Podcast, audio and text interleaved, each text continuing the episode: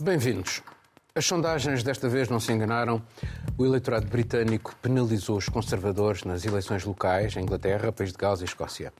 O partido Boris Johnson perdeu praças emblemáticas que há décadas estavam na posse do seu partido, como é o caso de Westminster, onde se situa a sede do poder no Reino Unido. Este sinal de fraqueza no centro-direita não corresponde, porém, a um aumento idêntico no centro-esquerda. Se é certo que os trabalhistas se implantam com mais vigor, também os liberais e os ecologistas se aproveitam do descontentamento dos eleitores com os Tories.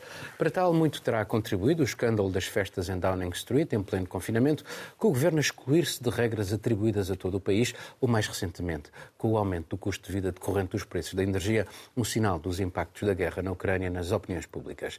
Mas também o líder da oposição, Keir Starmer, teve os seus pegadilhos, pois também ele foi apanhado na sua Partygate, no caso uma Beergate, uns copos de cerveja com apoiantes para acompanhar uns pratos de comida indiana. O tema acabou por se tornar um pouco picante para os trabalhistas. Catarina. Vamos a isto. Vamos a Bem, isto. tivemos, claramente, foram várias eleições, é importante referir isso. Tivemos eleições na Inglaterra, tivemos eleições na Escócia, tivemos eleições no País de Gales e também estas foram eleições locais, mas também tivemos eleições que foram muito importantes para eleger os representantes da Assembleia na Irlanda ah, do Norte.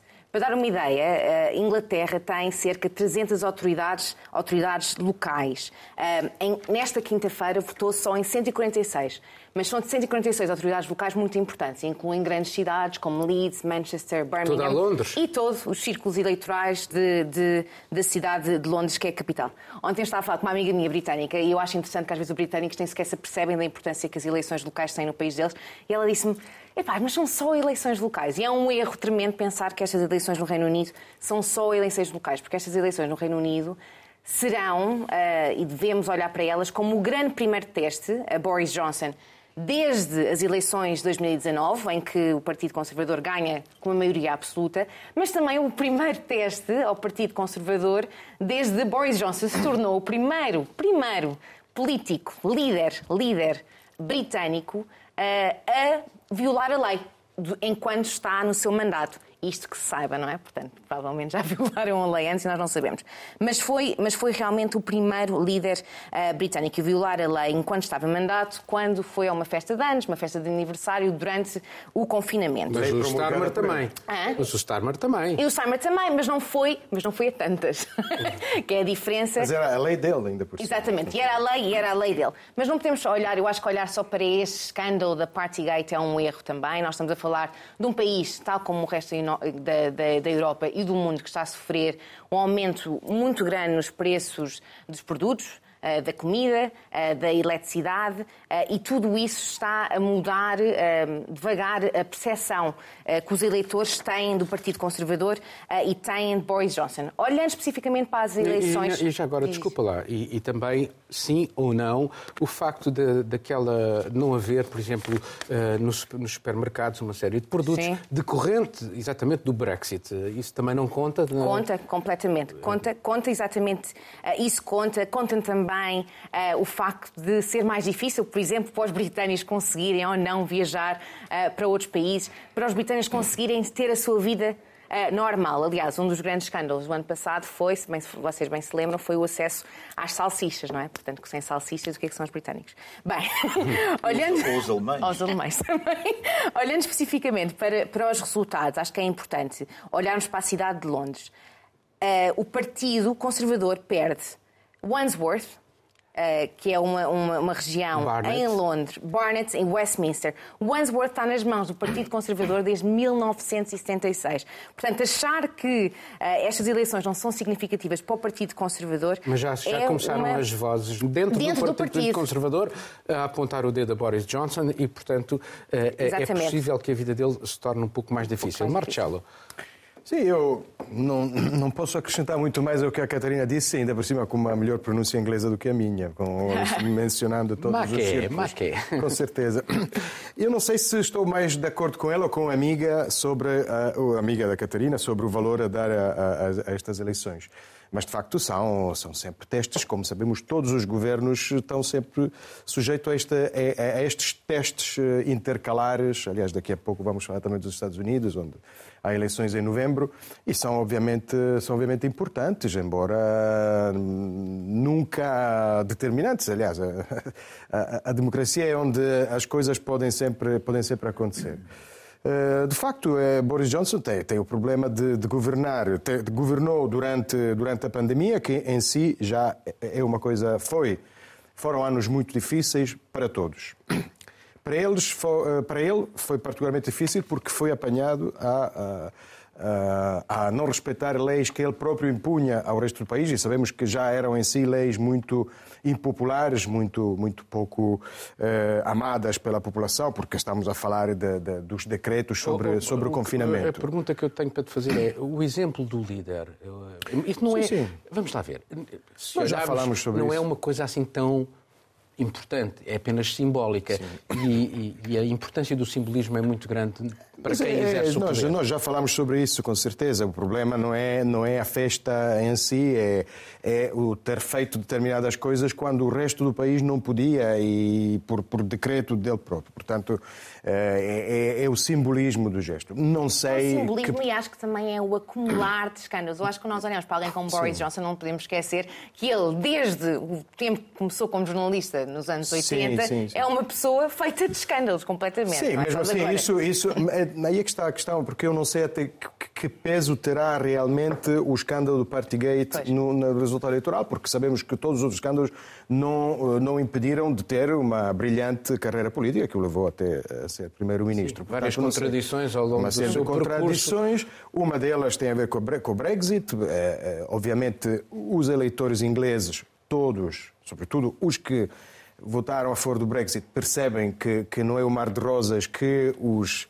os líderes de, que apoiavam o Brexit tinham prometido. E depois temos a, temos a contingência, o contexto internacional atual, com também uma, uma subida dos preços, a inflação, que são os problemas que todos os governos atuais vão ter que enfrentar em qualquer uh, evento eleitoral dos próximos meses ou até mesmo dos próximos anos. Ou seja, a crise na Ucrânia afeta claramente as opiniões públicas ocidentais. Não afeta por, provavelmente as opiniões públicas da Rússia, a opinião pública da Rússia, mas afeta claramente as opiniões públicas ocidentais Isso sim, e o, é sistema é, democrático. É, um dos, eh, do, do, dos pontos fracos, não é? Que, que, sobre o qual nós temos que, que nos proteger da melhor forma, mas é verdade que eh, a crise, aliás, é, a grande aposta de, Putin é essa, não é? é ver quem cai primeiro, quem, quem colapsa primeiro, porque de facto eh, nós é, temos isto, temos eleições livres e não é só uma de quatro em quatro anos, porque depois há testes intercalares mais ou menos importantes. Mas se calhar foi a guerra da Ucrânia que fez com que Boris Johnson não perdesse tanto nestas eleições é possível, é possível, é possível como, assim como no caso de Macron se fala muito de, de, do seu perfil internacional, que, é, que terá ajudado a, digamos, a, a, ganhar as eleições eh, recentes eh, nas presidenciais. Chefe de guerra. Miguel. Uhum.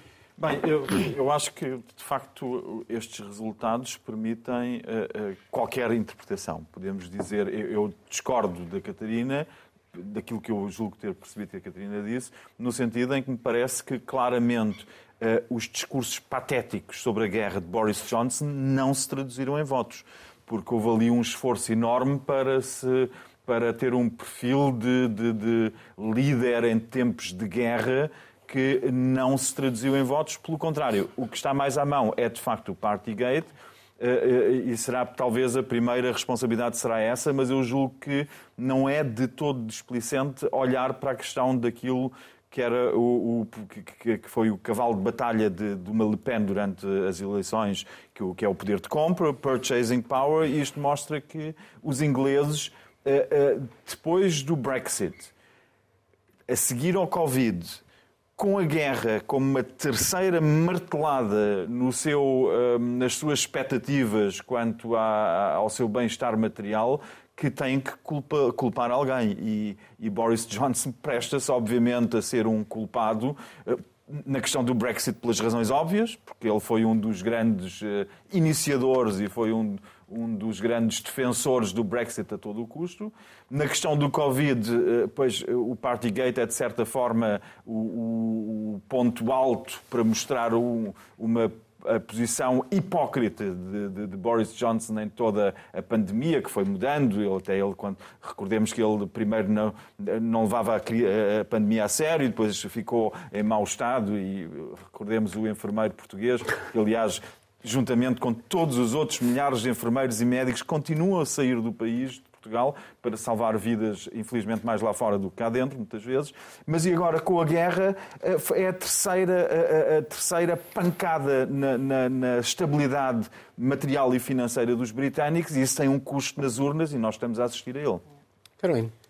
Bom, uma tradição que foi mantida nestas eleições foram os cães indo a votos. Então, Dogs at Police Stations, as fotos eram maravilhosas, como sempre. Inclusive, Boris Johnson foi lá com seu cão também exercer aí a, a cidadania e a democracia. Mas é, é, eu acho que são várias interpretações possíveis, como o Miguel bem acabou de falar, mas acho que tem uma, uma, declaração bem interessante que o Boris Johnson fez, foi a seguinte, ele disse que os eleitores não vão dar as costas para os conservadores em um momento em que nós temos que nos concentrar em proteger as famílias e os bolsos por conta da inflação. Acho que ele, ele fez uma leitura que pode ser dita que é correta de certa forma, não é? Muito embora também por algumas sondagens e, enfim, conversas e reportagens que nós vimos acompanhando, as pessoas perderam sim a confiança nele. Talvez agora, e eu acho que a guerra pode ter tido um pouco desse Mas impacto. Mas ele tem tido várias vidas até agora. Exatamente. Ele, ele, o Boris Johnson está que nem um gato. Ele vai pulando, é pulando, pulando direto. É o Boris Johnson. Exatamente. Ele vai pulando e vai escapando. Ele foi multado uma vez até agora por, por conta dos Nunca escândalos do Partygate. Nunca tinha acontecido. Mas ainda há investigações, há investigações, inclusive, para saber a nível parlamentar se ele mentiu para os parlamentares, o que é uma coisa que pode ter um impacto ético, moral pesado e gravíssimo no futuro do que há uns tempos. E já agora, eh, enfim, para uma Sim. nota de, de, de fé de Vera, há vários deputados que estão também envolvidos em questões de âmbito sexual. A gente vem vendo, não é, o que, o que vai surgindo aí no âmbito desse, desse mundo político do, do Reino Unido. Mas eu acho que é isso. A situação nesse momento não é diferente da do mundo. É um país que está com índice de inflação. A, o Banco da Inglaterra, no próprio dia, na quinta-feira da votação, soltou aquele alerta falando de recessão dos 600 mil postos de trabalho perdidos até agora. Então, assim, é uma situação muito séria. Eu acho que poderia ter sido pior, no fundo, para para o Partido Conservador e para o Boris Johnson, mas a partir de agora, as decisões que vão ser tomadas e o que vai acontecer internamente no partido também vai ser muito interessante se observar. Assim, muito rapidamente, eh, entre vocês os quatro, porque não temos ainda os elementos essenciais que nos permitem uh, abordar a questão da Irlanda, que é talvez uma das mais sensíveis nesta ronda eleitoral que houve, uh, porque pode alterar o quadro político na Irlanda do Norte. Miguel.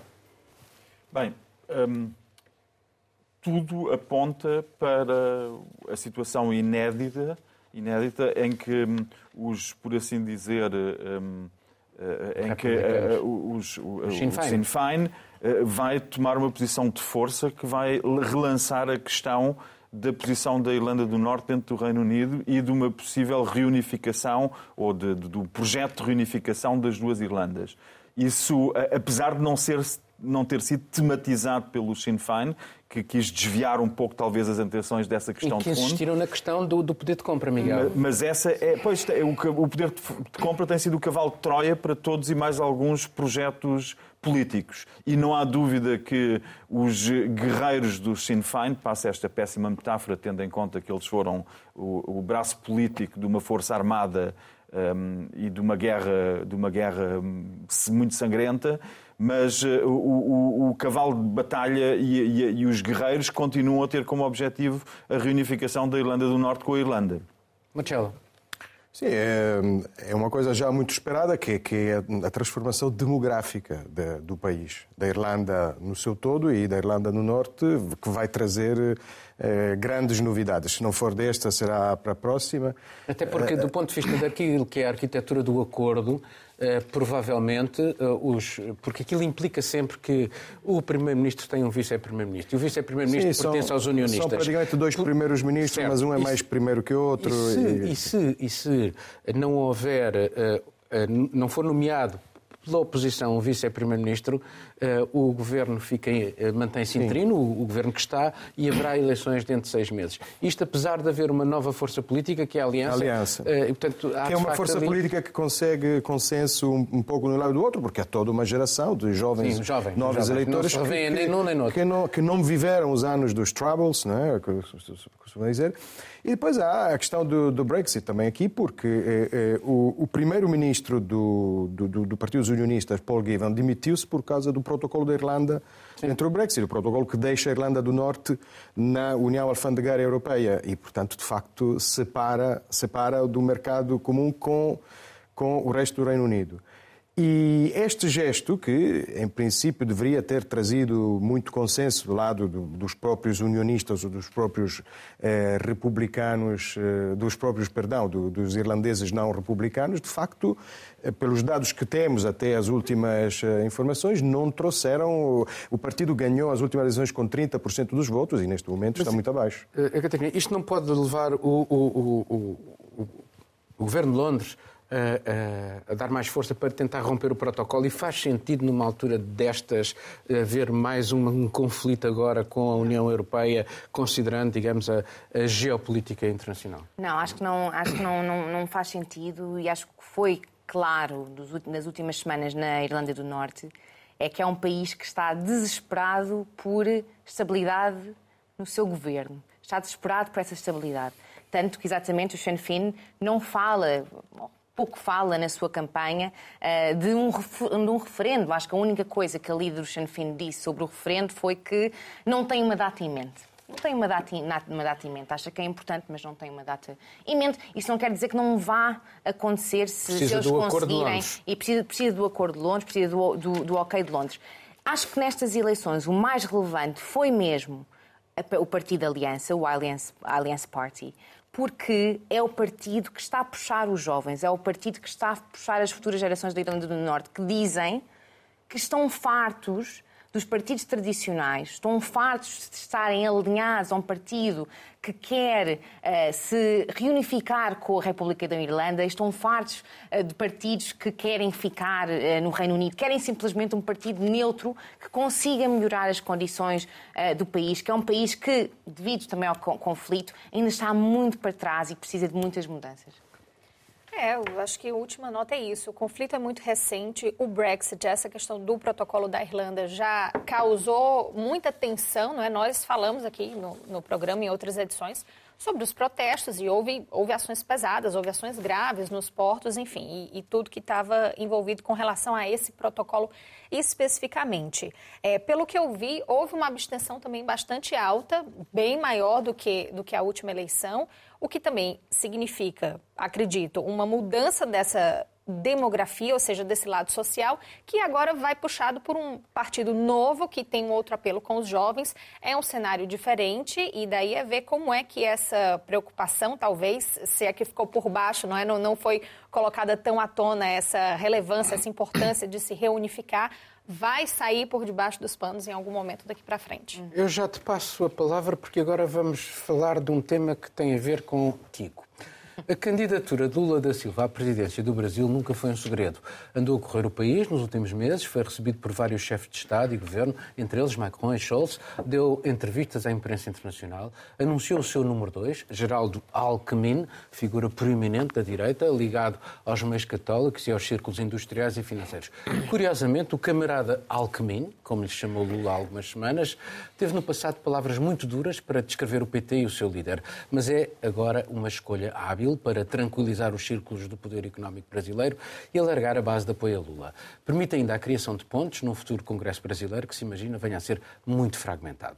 Lula mantém-se como favorito nas intenções de voto, embora as últimas sondagens deem Bolsonaro em recuperação. O atual presidente foi penalizado pela sua gestão da pandemia, pela inflação, índice de desemprego, perda de influência e imagem do Brasil no mundo, soma mais de 100 pedidos de destituição no Parlamento. Em todo o caso, tanto ele como Lula estão muito distanciados de todos os outros potenciais concorrentes. Ainda assim, há cerca de 20% de eleitores que não desejam nem um nem outro na chefia do Estado.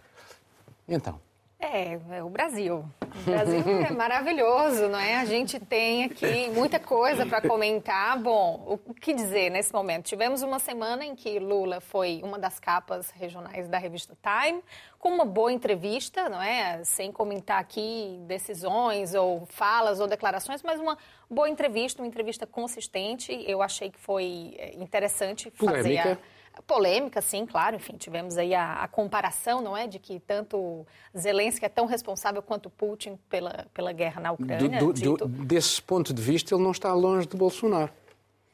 Exatamente. E é, e é o que ele vinha dizendo é que não dá para fazer a, a mesma medida para os dois, né? O argumento é que não dá para colocar Lula e Bolsonaro na, nas mesmas pontas, nas mesmas extremidades, mas ele acaba fazendo a mesma coisa também com relação à guerra, comparando Zelensky e Putin. Mas, enfim, em termos do, do cenário político do Brasil, nós temos agora efetivamente essa, essa chapa, essa pré-candidatura. Achas é, que ainda é possível aparecer um candidato que possa disputar uh, as eleições e que rompa, digamos, esta, esta binómio Lula-Bolsonaro? O que a gente teve dessa semana é que o União Brasil, que atualmente é um partido gigante depois da, da união aí de diversas siglas, desistiu da chamada terceira via. A gente tinha aí no Brasil a terceira via com o Sérgio Moro, ex-ministro, ex-juiz, capitaneando uma candidatura à presidência. Quando Moro muda de partido, sai do Podemos e vai para a União Brasil, ficou todo mundo sem entender. Moro disse que desistia da candidatura à presidência. Suspendia, suspendia. Suspendia nesse momento. Mas agora, essa, essa semana, a União Brasil decidiu romper com a terceira via, ou seja, com o PSDB, com partidos tradicionais, e resolveu lançar a própria candidatura à presidência. O que ainda pode acontecer é, caso o líder do União Brasil se coloque enquanto candidato, Moro poderá ser um vice.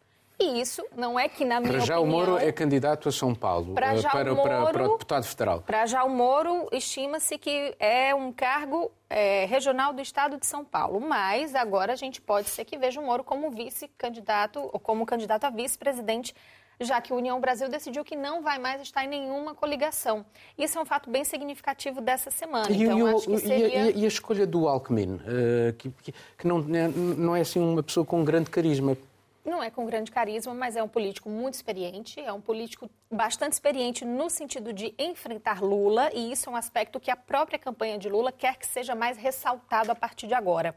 Algumas... Já agora são, são, são, são parentes. Né? É. São parentes. Ele também, eh, quando ganhou, há uns anos atrás, também foi escolher alguém do, do centro-direita como seu vice, o Alencar. É, portanto, portanto, aqui joga da mesma forma. Sim, o, o Alckmin, é, como eu disse, é um político bastante experiente. E a, a visão, não é a análise, é, é preciso preciso puxar para algum lado votos que Lula ainda não tem ou que estão indefinidos de alguma forma. Uma direita moderada, essa é, essa é a, a definição que se fala, não é, do, do eleitorado de Alckmin, um centro-direita, uma direita moderada. Inclusive, agora, começando mesmo a campanhar os dois camaradas, não é, Lula e Alckmin, ah, algumas análises dizem que a mudança de tom de Alckmin vai ser justamente para apontar falhas de Lula, dizer em que momento nós combatemos, fomos inimigos, eu reconheço as falhas, porém, nós somos a aliança que vai combater este mal maior, que é o radicalismo, o bolsonarismo, o autoritarismo que Jair Bolsonaro vai trazer. Bom, mas há uma coisa que ele de facto não fez, eh, Catarina, uh, ainda não fez uma meia-culpa daqueles anos da, em que o PT esteve no poder e uh, deixou que a corrupção também se alastrasse. Uh, até que ponto achas que ele pode ser uh, perseguido por esse passado do PT? Eu acho que um, ehm, o facto de nós olharmos agora para as sondagens no Brasil e vermos que Lula está à frente de Bolsonaro, o Bolsonaro em alguns momentos consegue chegar-se um pouco mais próximo, mas está à frente, mas cerca de 40%, longe, mas muito, mas muito longe. O que eu acho é que vermos as sondagens e pensarmos que o Lula ter a hipótese de ganhar umas eleições no Brasil uh, significa que as pessoas se esqueceram do passado, uh, é mentira. Eu acho que as pessoas olham para Lula, uh, isto é a interpretação que eu faço de fora, que as pessoas olham para Lula e veem alguém que pode trazer de novo alguma estabilidade ao Brasil, um lugar do, do Brasil no mundo, Aquele na Brasil democracia. De, de, quando ele foi Brasil, presidente. O Brasil é? quando ele foi presidente. E, e, acho que isso não significa que Lula seja santo, eh, que a Lava Jato esteja escondida nos livros de história. Eu acho que está lá, está presente. mas estamos num momento em que as pessoas, veremos se, surge outro candidato, como, como referiste, mas estamos num momento em que as pessoas uh, olham para Bolsonaro, olham para Lula e vão ter que escolher.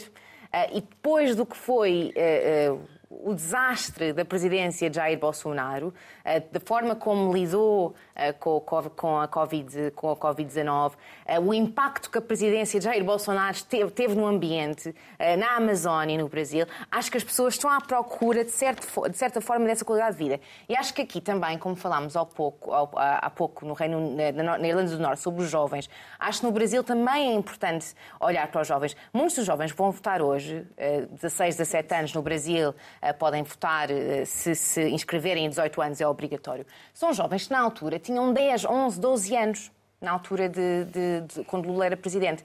São jovens que não se lembram necessariamente do que significou Lula como presidente, mas sabem qual é o legado das suas famílias. Conhecem, por exemplo, o programa de Bolsa de Família. Sabem que houve vários programas, programas sociais eh, durante a presidência de Lula que tirou muitas pessoas da pobreza. Essas memórias continuam eh, bastante presentes. E depois tem jovens que querem mais. Não, querem... só, não só agora, a gente teve no Brasil nos últimos meses, agora no dia 4 de maio, acabou o prazo para os jovens tirarem o título de eleitor pela primeira vez. E houve uma campanha internacional então, massiva. E Leonardo, um processo muito. Muito. Leonardo muito DiCaprio apelando para que os jovens vão lá também. tirar o título de eleitor para votar. Nós não então, sabemos que impacto o, é que é. DiCaprio é, não foi o único americano a meter-se na, na, na pré-campanha. Era bom pensarmos nisso também. Essa é, semana muita coisa veio à tona. não faltou também à chamada. É, só, antes de falarmos assim, só quero dar um toque só aquilo da Ucrânia, porque acho que foi importante uh, na entrevista da, da, da revista Time, uh, em que Lula uh, diz basicamente que compara Putin com, com Zelensky. E nós podíamos ficar aqui horas a discutir essa, essa comparação que, que, foi feita uh, por uh, Lula. Mas não vamos ter mas tempo. não vamos ter tempo. Mas eu vou fazer uma coisa, que a mim diz-me, uh, o que isto me mostrou foi que o PT, o PT precisa de uma renovação. Olhamos para os líderes do PT e são líderes mais velhos, estamos a idades entre os 60 e os 70 anos. Lula, se ganhar e acabar o mandato, vai ter 80 anos. O PT precisa de uma renovação. E este comentário que o Lula fez fez-me pensar sobre essa renovação que é necessária no PT. Em todo o caso, o Brasil, eh, há uns anos atrás, não é o mesmo Brasil hoje.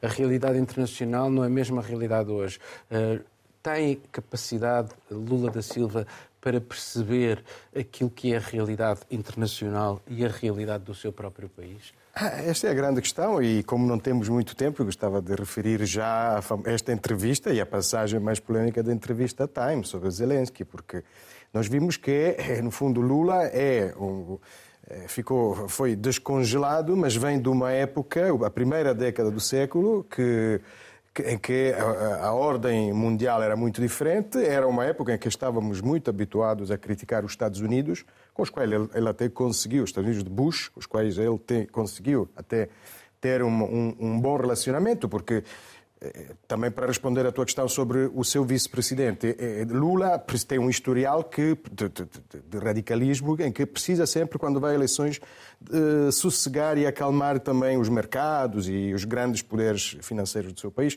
E ele foi muito brilhante nisto, sempre.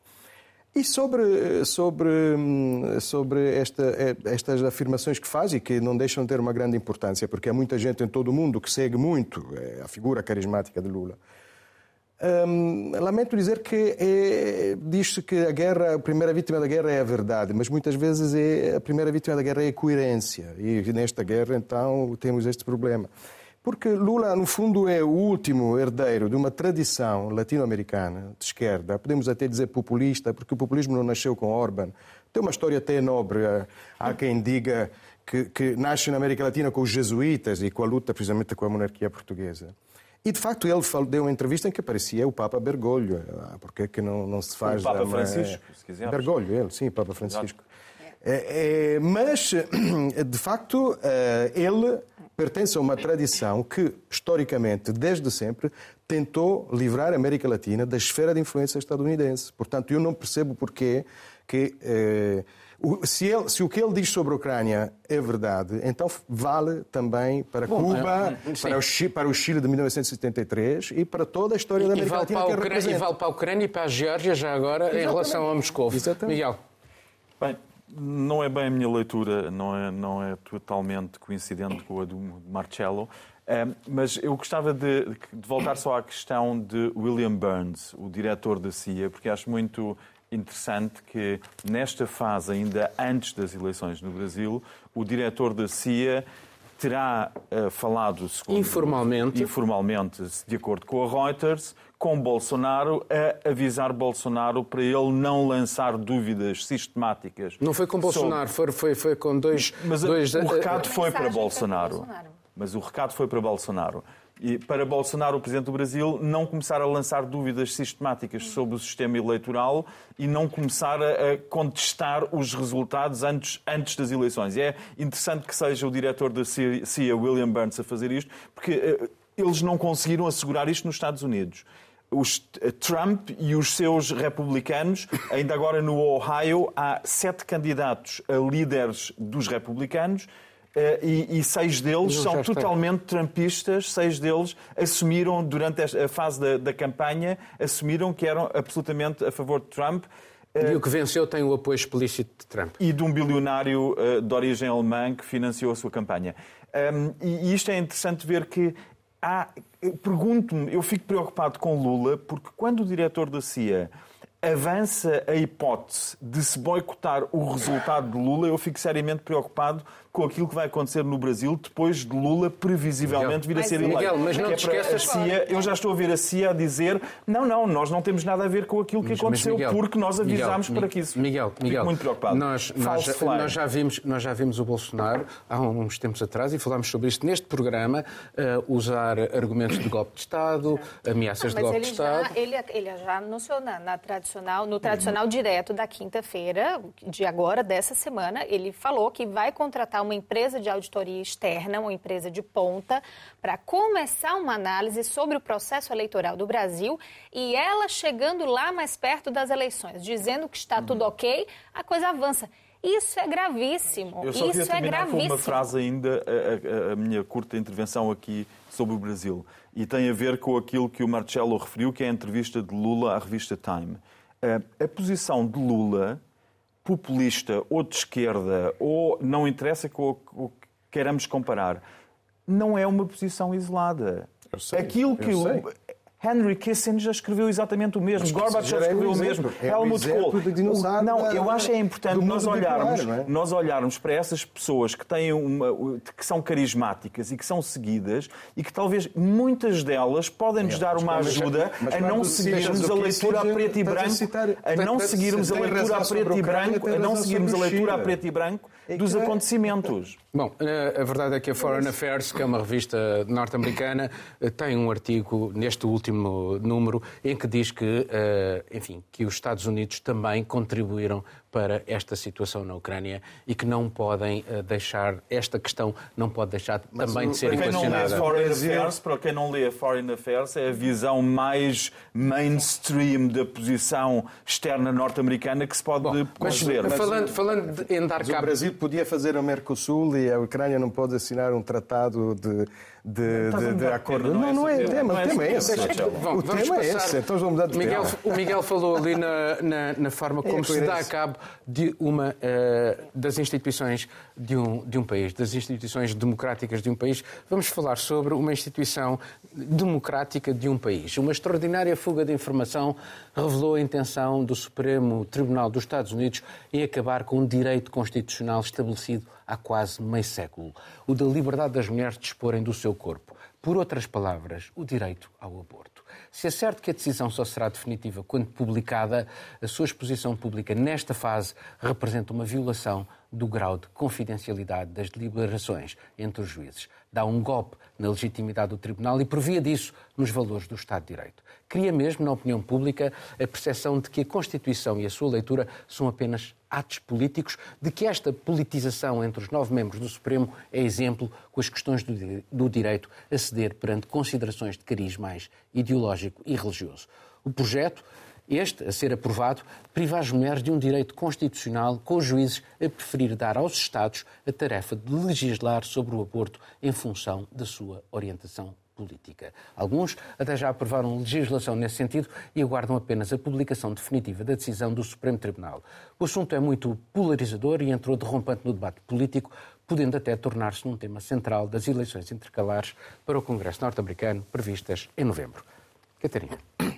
Escusado será dizer que acho que qualquer mulher a ver estas notícias fica completamente furiosa, não é? Mas tentando deixar a fúria um pouco de lado. eu tenho uma ligação a um estado dos Estados Unidos que é bastante conservador, que é o Texas. Estudei no Texas durante a escola secundária, era uma adolescente e era uma, uma altura, eh, como adolescente, em que estávamos todos a explorar a nossa sexualidade. E o sexo era um tabu. Não se falava sobre sexo, não se falava sobre sexualidade. Uh, nas minhas amigas na escola falavam sobre que só iam casar depois, só iam ter relações sexuais depois uh, uh, de casar. Na casa onde eu vivi, na família com quem eu vivi, a minha mãe de acolhimento, chamava mãe de acolhimento, era uma, uma pessoa que eu ainda hoje adoro, mas era uma pessoa viciada na Bíblia, que acordava às 5 da manhã para ler a Bíblia, que, que, cheguei a ter discussões com ela sobre Adão e Eva, em que ela me dizia que acreditava piamente em Adão e Eva. Portanto, estão a ver o, o nível, não é? E são pessoas que, que, eu gosto muito e que me, que me receberam de, de braços abertos.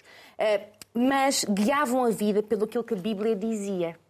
E era na igreja e nas, nos, nas comunidades e nos grupos comunitários em que faziam leituras da Bíblia que a lavagem cerebral acontecia. E eu hoje consigo ver isso que essa lavagem estava a acontecer. E os políticos também sabem onde essa lavagem acontece nos Estados Unidos. Os políticos também vão às igrejas, os políticos também estão e nas usam comunidades a religião. e usam a religião, usam estes crentes, usam estes crentes, manipulam estes crentes para conseguir mais votos. É isto que acontece nos Estados Unidos. É muito problemático. Deixa-me só dizer que uh, estamos a falar agora da, da possível anu anular do Rowan Wayne.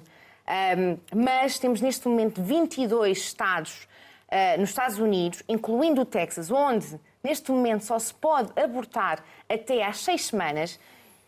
A maior parte das mulheres nem sequer sabe se está grávida às seis semanas, só descobre depois. Um, e 22 estados que estão preparadíssimos, com leis preparadas para banir o aborto ou limitar o acesso ao aborto assim que A última proposta na Louisiana é equiparar o aborto mesmo ao homicídio. É uma Exatamente. proposta que saiu ontem. Exatamente. Seja, portanto, em qualquer circunstância, uh, violação, uh, o que quer que Até seja. A fertilização in vitro pode ser afetada Exatamente. por. eh, Exatamente. Mas já agora continua, Marcelo. Não, só, só se calhar dar uh, um, um pouco de, de- de contexto, porque a Catarina falou desta famosa sentença. O que está em causa aqui é a sentença. Parece-me importante. É uma sentença de 1973 do Supremo Tribunal de Justiça. Depois foi confirmada em 96, Em acho eu. 92 houve outra 92, sentença. sim. Sim, entretanto, fez jurisprudência. Há uma série de... O que é que a sentença diz? Diz que eh, o que a sentença faz é garantir a nível federal, em todo, em todo o país, eh, que haja o, que, o- que o aborto seja eh, permitido. Mas depois as leis nacionais mudam, e, a Catarina falou da mais recente, no Texas, eh, e portanto há, há, há estados que já limitam muito. Hum, qual é aqui, aqui parece-me a grande questão? É que hum, a política não consegue fazer política. É um, é um tema muito que polariza muito. E, portanto, tudo isto está apoiado na muleta jurídica de uma sentença e o Poder Judicial pode tirar a muleta quando quiser. Mas o que é que isto nos diz temas- do próprio Poder Judicial? Não devia estar acima destas questões? Mas o Poder Judicial está acima, se quisermos, porque o que eles dizem, é- obviamente existe, sobre o Poder Judicial até podemos falar, porque o que é- a fotografia do momento é a seguinte. Eh, para já, é importante sublinhar que, eh, aliás, um dos slogans das manifestações destes dias é eh, Do something Democrats, não é? façam alguma coisa democratas, porque é preciso uma solução política. Porque o Poder Judicial pode dizer eh, a sentença está mal escrita. Há muitas formas para dizer que uma sentença está mal escrita e, e apagar e, e substituí-la. Agora, o que acontece com o Poder Judicial é importante porque ali foi a grande derrota dos democratas nos Estados Unidos. Porque um grande mito da esquerda liberal americana, a, a juíza Ruth Ginsburg, Ruth Bader Ginsburg, ah, em 2013, Obama convidou para um almoço na Casa Branca e, de forma muito amável, sem pisar o risco, tentou convencê-la a demitir-se. Tinha 80 anos em 2013 e dois cancros tinha superado. E já não sabiam que, se em 2014 iam conseguir uh, segurar no Senado, na maioria do Senado, nas eleições Sim, eu, eu, eu, sei. Eu, o que aconteceu foi que uma série de coisas que, deste momento, o, o, o, Tribunal, o Superior, está mas, trancado mas, a chave. Agora, São seis juízes conservadores certo, contra mas três. em 1973, quando esta lei foi aprovada, houve muitos juízes conservadores que assinaram que esta lei. E, aliás, eram todos homens, ainda por cima, e assinaram. Eu sei, era o clima diferente. Entretanto, sabemos que o aborto se tornou um, um tema para usar sempre antes das eleições. Para usar aquela imenso. franja religiosa Exatamente. fanática. Já agora, é, é isso. Não, não vejo outra explicação. Assim, a revisão não é, de Roe versus Wade está vindo aí também na esteira já de muitas manifestações e principalmente nesse caso específico do estado do Mississippi. Ou seja, é uma continuidade de ações de se pôr em causa novamente se a mulher pode decidir que quer interromper a sua gravidez e fazer esse aborto ou se quer levar essa gravidez adiante. Ah, não vou falar de política, basta apenas dizer que isso nem era para ser colocado em causa, hora nenhuma. Existem imensas estatísticas que mostram que uma mulher que prossegue com uma gestação, mesmo que depois desta criança para adoção, inúmeros problemas, primeiramente para a mulher, depois para as crianças, enfim, é, estatística não falta. Eu acho que agora os e Estados Unidos... E penaliza sobretudo as classes mais desfavorecidas. Sem a menor dúvida. Eu conversei já com, com médicos, uma vez fazendo uma reportagem, uma médica brasileira comentou que quando veio, mudou para Portugal e, e teve a habilitação para poder exercer a medicina aqui, ela foi aqui deslocada para uma unidade que fazia interrupção da gravidez, porque alguns médicos portugueses não, não queriam, e ela disse que se sentiu aliviada não que ela concorde, enquanto profissional da saúde, enquanto, enfim, a, pelas questões dela, mas ela disse que se sentia aliviada de poder falar sobre interrupção da gravidez com uma mulher que voluntariamente estava lá procurando essa alternativa.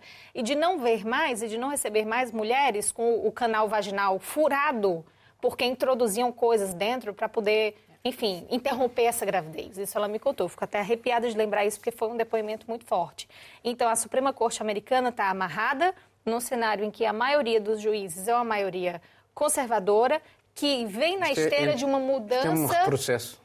Sem a menor dúvida. E esse pensamento vem na esteira dessa mudança social que a gente tem vindo do que, é o conservadorismo, o, o autoritarismo, o radicalismo no mundo todo. Esses religiosos há um artigo, agora. Há um artigo muito bom do Brad Stevens, que é o conservador do New York Times, que diz, contra a hipótese de suspender esta sentença, de anular a sentença, que diz que conservadorismo é também conservar a situação e não criar feridas, não abrir novas feridas. É, não é? E, olha, um assim, não, e não olhemos muito longe, acho que é importante falar dos Estados Unidos, mas quando temos estas discussões também temos que olhar mais perto de casa. Temos na, na União Europeia a Polónia, Exatamente. que introduziu limites em janeiro. Temos Malta, que é o único país da União Europeia onde o aborto é banido. É importante falarmos destes temas, Aliás, não só quando essas coisas Roberta acontecem. Metsola é um... Sim. É um é, exatamente, exatamente. Miguel.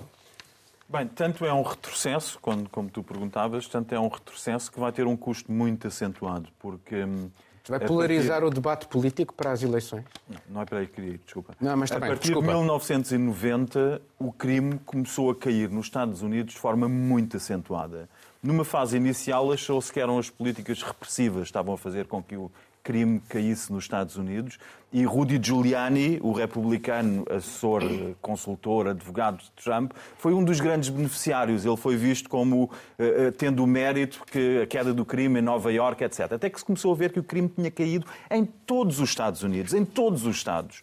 Houvesse Giuliani ou não houvesse Giuliani, democratas ou republicanos. E dois economistas que publicaram na altura um livro muito interessante que foi o Freakonomics, chegaram à conclusão, depois de estudarem os big data, os grandes dados, que a partir de 1990 o eh, crime cai acentuadamente por causa da lei do aborto legal. O aborto legal, e eles criam um silogismo que diz que a indesejabilidade de crianças leva a que se crie criminosos.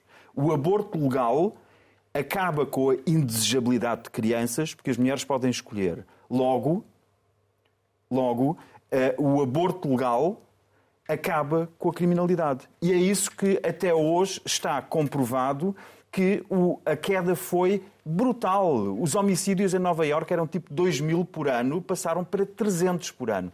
Portanto, a eficácia social do, do, aborto mostra. Isto não é só uma estatística criminal, isto não é um perfil de criminosos, não quer dizer que as mulheres que, que, que, optam pelo aborto iriam criar. Não, isto mostra só que há uma enorme fatia de mulheres, para além das outras que têm todo o direito de decidir sobre o seu corpo, há uma enorme fatia de mulheres que vão ser privadas de tomar a decisão própria de dizer eu não tenho condições para criar esta criança, para educar esta criança, não tenho condições sociais, nem financeiras, nem de contexto educacional para, para criar esta criança e por isso opto por, antes dela nascer, não a ter. É isto que os Estados Unidos e que os republicanos andaram a preparar durante 50 anos, que andaram a, a trabalhar para este momento. De maneira que é um dado assente que eles não vão perder a oportunidade de dobrar a lei do aborto e voltar a permitir que logo para, em 25 para. Para terminarmos este programa, Miguel, achas que isto tem uh, potencial para se tornar um dos grandes temas de campanha das eleições de meio mandato em novembro?